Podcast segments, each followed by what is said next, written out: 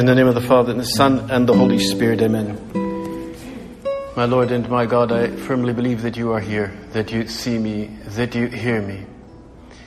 I adore you with profound reverence. I ask your pardon for my sins and the grace to make this time of prayer fruitful.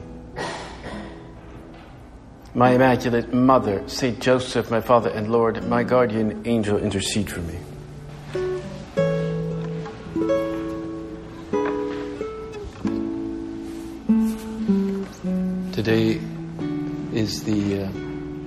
Feast of Saint Matthias, the extra guy that was added.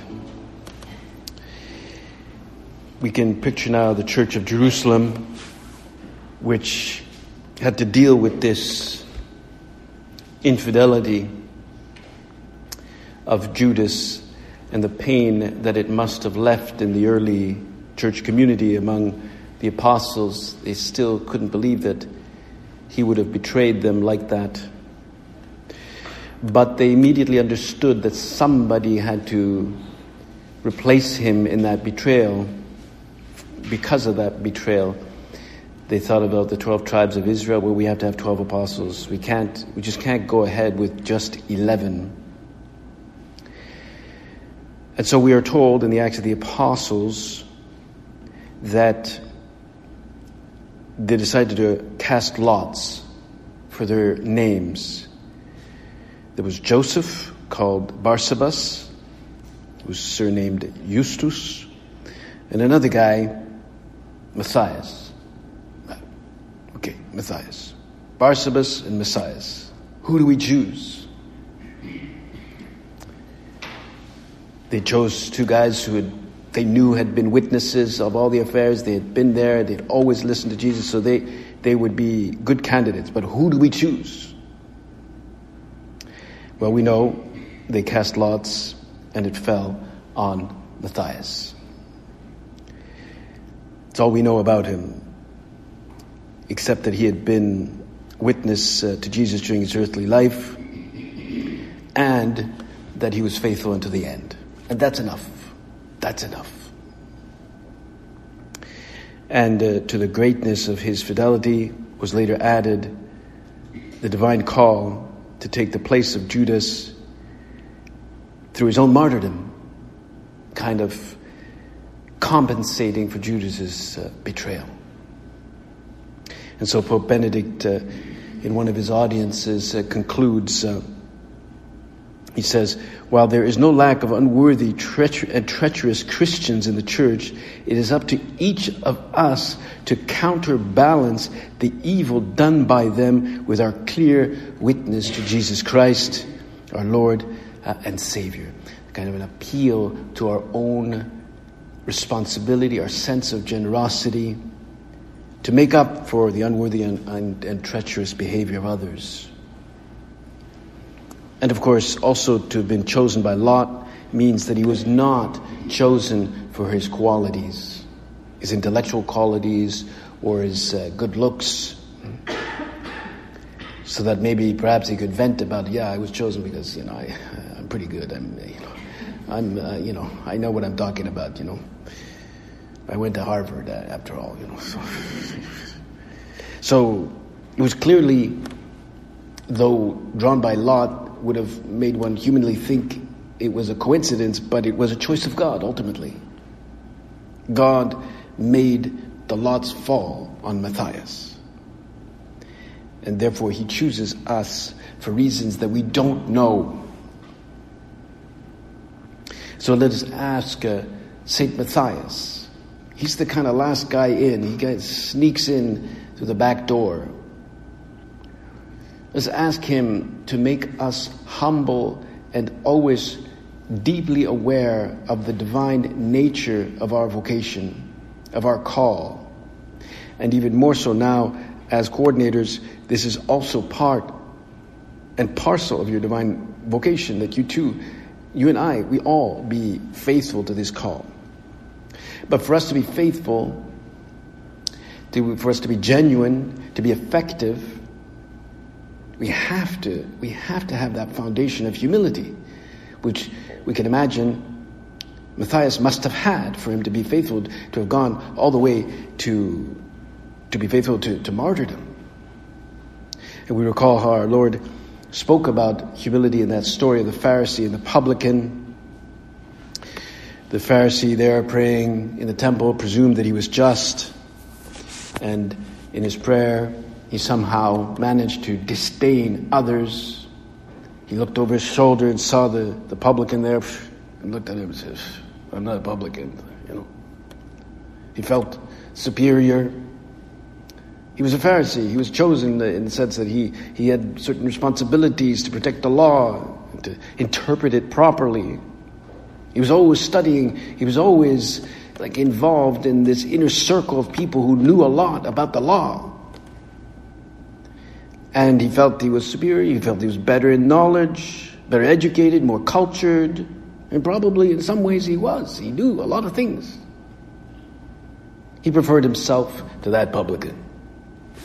And maybe we sometimes prefer ourselves to others. We maybe it could happen that we may even prefer our own company and spend time with ourselves and our, our gadgets than opening ourselves to the others.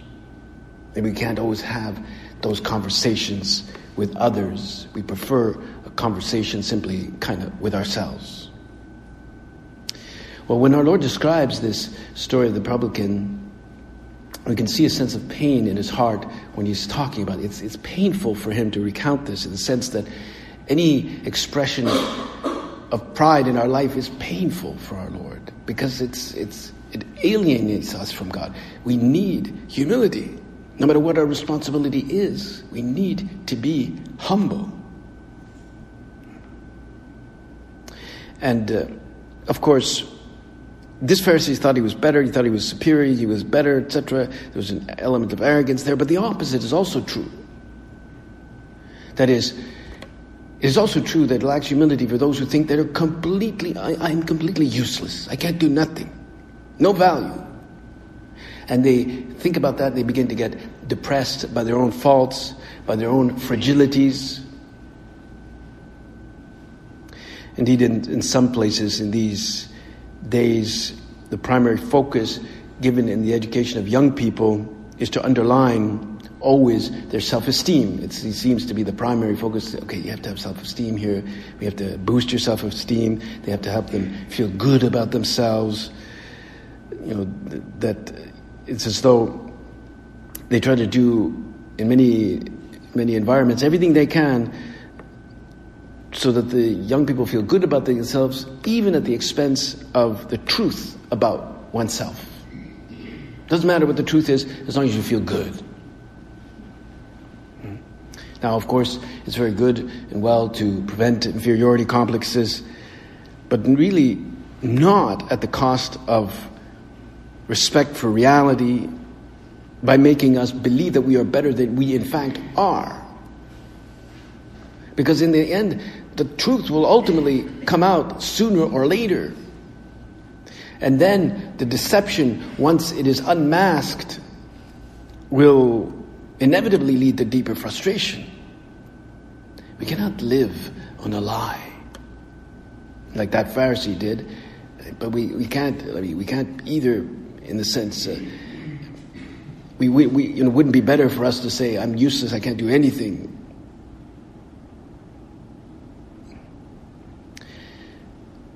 The most important thing is not necessarily that we feel good about ourselves. We are often told, young people at least are told, you're, you're fabulous, you're a good person, you're wonderful. We need humility to be effective. It's a, it's a moral virtue. Self-esteem is good, but it's, it depends on psychology. It's not the most important thing. It's good. I mean, it's not bad. It's, but uh, it just refers to having a positive feeling about oneself. I'm good, I like myself, but it's a feeling. It's just a feeling. In the end, I must truly accept the truth about myself. I must accept the good things about myself, but the bad things too. My weaknesses, my fragilities. It's all got to come together to walk in the truth. If we walk in the truth, we'll be able to help others to walk in the truth when we guide them when we lead them higher. We know that somebody who exaggerates their virtues, we consider them proud, but so is somebody who exaggerates their defects. But the humble person is guided by the truth, is ruled by the truth. He knows that, or she knows that false modesty is just as contrary to humility as the classic arrogant person who thinks they're the greatest no, the saints rather, the saints understood that they were sons and daughters of God, and they had that inherent dignity because they are loved by God. That's the inherent dignity that they have, no matter what they've done. And the saints were able somehow to tap into this dignity, despite the hardships of their life, despite their own weaknesses or failings. And so we ask now to be able to tap into this greatness that we are, have inherently in our divine filiation. I would suspect that St. Matthias was able to do that until the end. And we ask him to pray for us too, so we be humble. If we are humble, we will tap into the grandeur of our divine filiation and help others too to tap into it. Have I ever done that? Have I opened the horizons of the interior life to others by help them, helping them to discover not so much their personal greatness, like they have these virtues or these qualities or these defects, but the greatness of being chosen by God, wanted by God, given a mission, like St. Matthias was. And he, he got the mission by casting lots. I mean, he wasn't, uh, he wasn't counting cards, you know, he wasn't figuring this out like you, you would in poker and cheating so that he could be chosen. It was God who chose him. It was God who chose us. In one of his encyclicals, Pope Francis, the encyclical called Gaudete et Exultate, it's a wonderful encyclical. I recommend you go over it again. It, it has a lot of beautiful ideas. Some of them are perhaps uh, little bit more difficult or, or let's say, more laborious to uh, process. But on one point, he speaks about two subtle heresies that are coming back today ancient heresies of Gnosticism and Pelagianism. And both agnosticism, or not agnosticism, but Gnosticism, are infected by pride.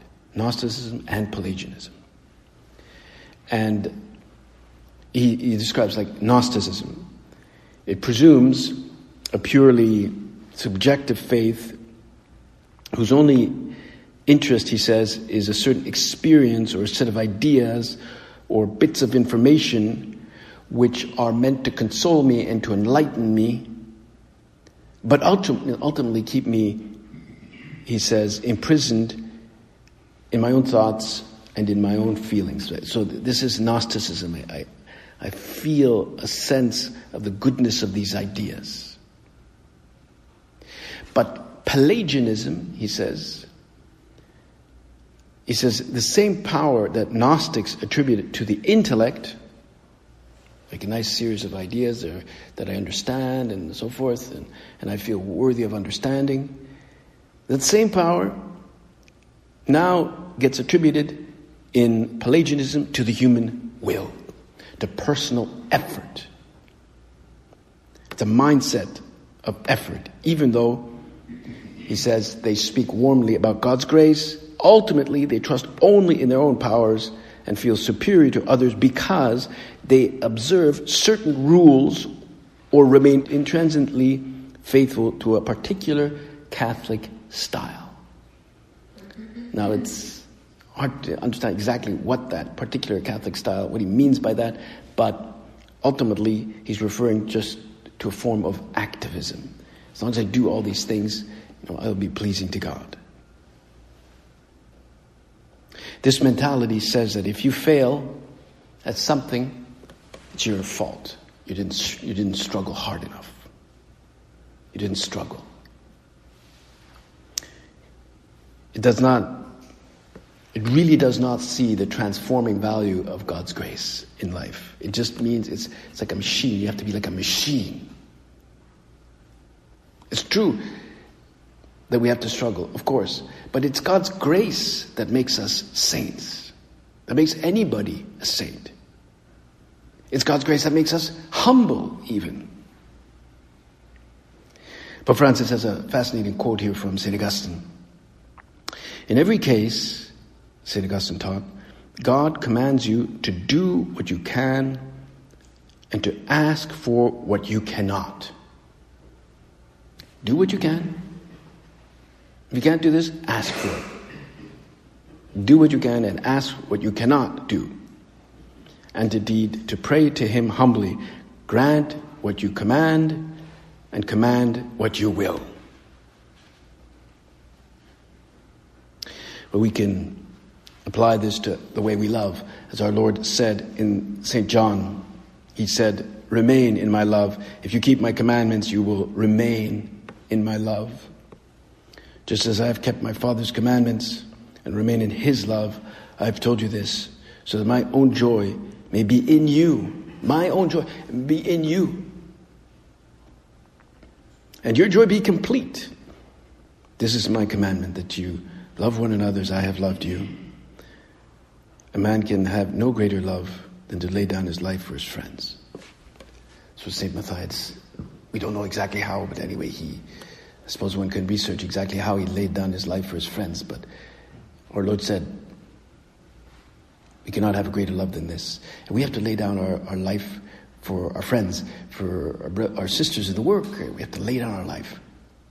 Give our, for ourselves. In your family, with your spouse, you have to give up your life, lay down your life. And maybe we can ask ourselves, how true is this in my, in my life? Am I really laying things down or am I just like using my will, um, you know, just, just a lot of activism, a lot of effort? Perhaps I told you that anecdote uh, of a little girl named uh, Lisa who was suffering from some kind of rare blood disease of some kind. And so it seems that her only chance of recovery was a blood transfusion from her five year old brother, who was younger than her. And uh, it seems that he had these antibodies that she needed to con- combat this illness. And they tried other ways, but they, they realized that he has the antibodies, he, we can make a blood transfusion from him. So the doctor kind of approached the little boy.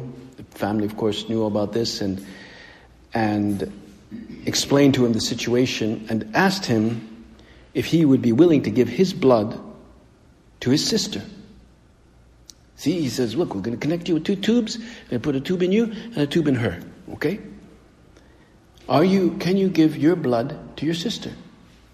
Lisa. And so he hesitated for a moment, took a deep breath, and said, Yes, I'm willing to do that if it will save Lisa. So the blood transfusion began. It made progress as he lay there in bed next to his sister. And he smiled when he saw the color returning to her cheeks. But in the meantime, his, uh, his face was, was growing pale and ashen, and his own smile now began to fade. And he looked up at the doctor and asked with a quivering voice, Doctor, when will I start to die? See, being so young, he had misunderstood the doctor. He, he thought that he was just going to give all his blood to his sister, you know, like, like just take it all give it to her, and then she'll live and I'll die. You know? He was ready to do that because he loved. He was ready to lay down his life out of love. He had misunderstood that he was going to give all his blood to his sister. Well, it might seem like a quaint, childless little mistake, but are there signs in my life that I have made that kind of mistake? Have I given myself totally to my sisters in the work, in fraternity, in, at home? Have I given myself totally? Which is not, we know, equivalent to any form of activism, any kind of form, you know, running around, keeping super busy. We, we may think that that's laying down my life. Maybe laying down my life is simply with a smile and with patience, a good explanation of something to somebody else, or simply being there, ready just to listen to them without us necessarily having all the solutions.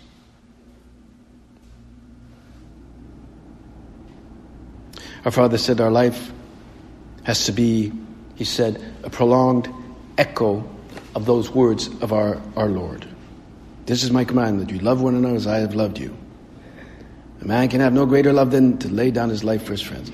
Is my life in some way a prolonged echo of those words?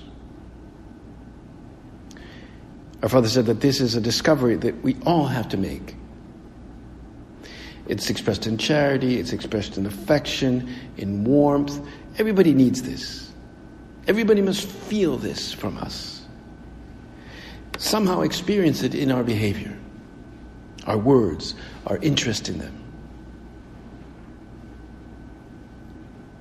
There's nothing better than recognizing that love, in some way, our Father said, has made us slaves of God from the moment we recognize that we cease being slaves and become friends, sons, and daughters of God. Yesterday, we celebrated the feast of Our Lady of Fatima. I presume there were all kinds of ceremonies and celebrations there in Portugal and Fatima. But we can go now and uh, picture that photo, that famous photo of the OC of the three children you know, I think seven, eight, and nine years old or something. They're very, very young. And the faces seem so serious for these little children. And yet they, they were from, of course, very simple families. They were very sort of enclosed in that little village where they came from, yet Our Lady chose them. And at one point, she said, she asked that they pray for Russia so that it not continue to spread its, its uh, ideas, its false ideas. Pray for Russia. And I can imagine the children looked at each other and said, What's Russia? What is Russia? How do you spell that? Russia? Okay. You know, they didn't know what Russia was. But they embraced the, the request with a sense of responsibility, as though that request depended on their correspondence, their mortification, their penance, their prayer. And we have all kinds of accounts and stories about the kind of mortification that they, that they would live. They, they bring their lunch, but they would feed it to the sheep and things like that. And uh, how can we do this? How can we correspond with fidelity in our given circumstances now, in the specific circumstance? Correspond. Be generous in our prayer, in our mortification, in our penance, in our affection, in our charity. We know that the, one of the results of living that generosity in living out our vocation one of the powerful effects of that is that we become contemplatives. Those little children, I think, were already contemplatives. Eh? Sister Lucia, she, well, she became a Carmelite nun, she, she became a contemplative. But those little children, too, were already contemplatives in the middle of the world.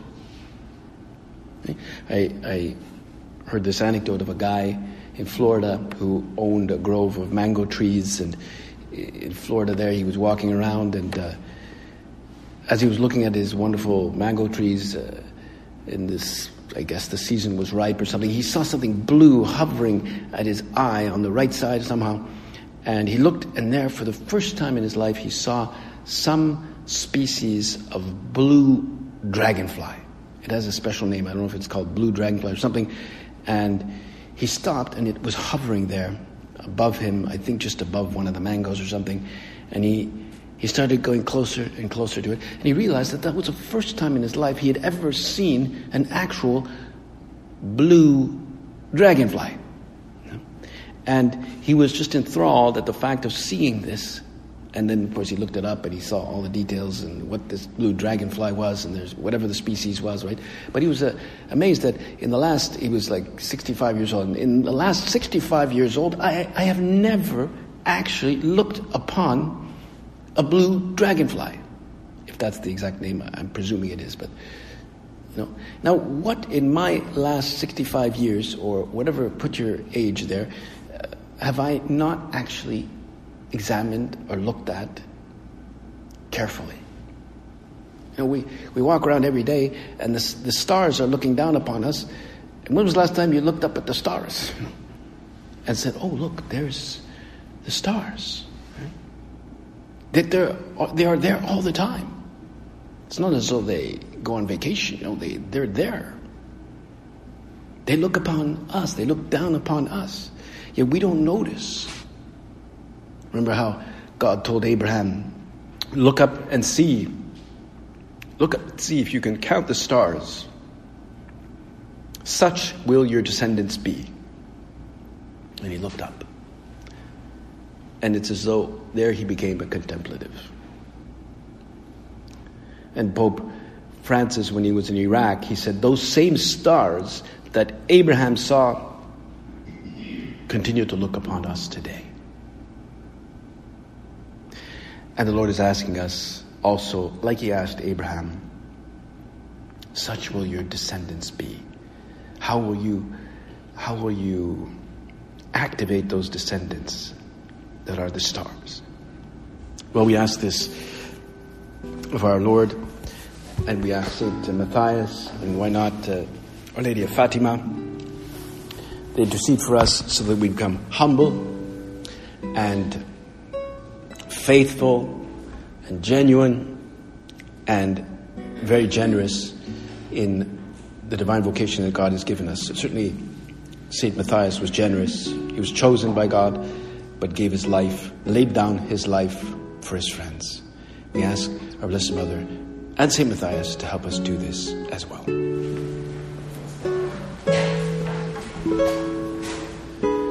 I thank you, my God, for the good resolutions, affections, and inspirations you've communicated to me in this meditation. I ask you help to put them into effect. My Immaculate Mother, Saint Joseph, my Father and Lord, my guardian angel, intercede.